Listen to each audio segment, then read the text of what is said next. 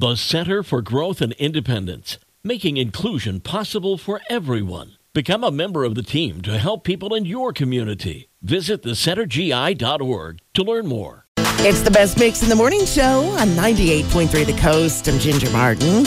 And here is this morning's music news, starting with yesterday's London Times. They always put out their annual Rich Brits list.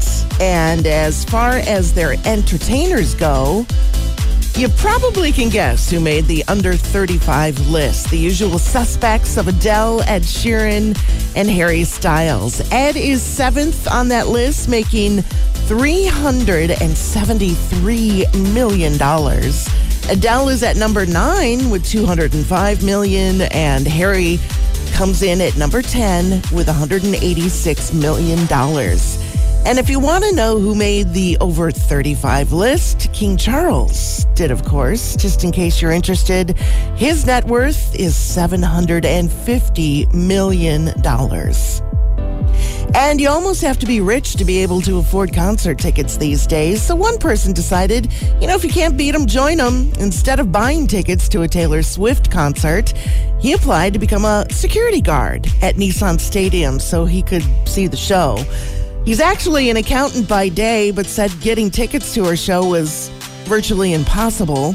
So now he got to see it for free while still getting paid.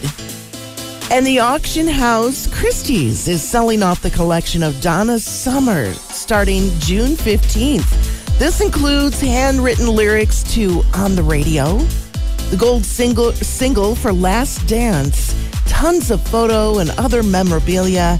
If you're a big fan, online bidding will open up June 15th to June 29th, and a portion of the proceeds will be donated to St. Jude Children's Hospital, the Save the Music Foundation, and the Elton John AIDS Foundation. And there's your music news for your Monday morning from 98.3 The Coast.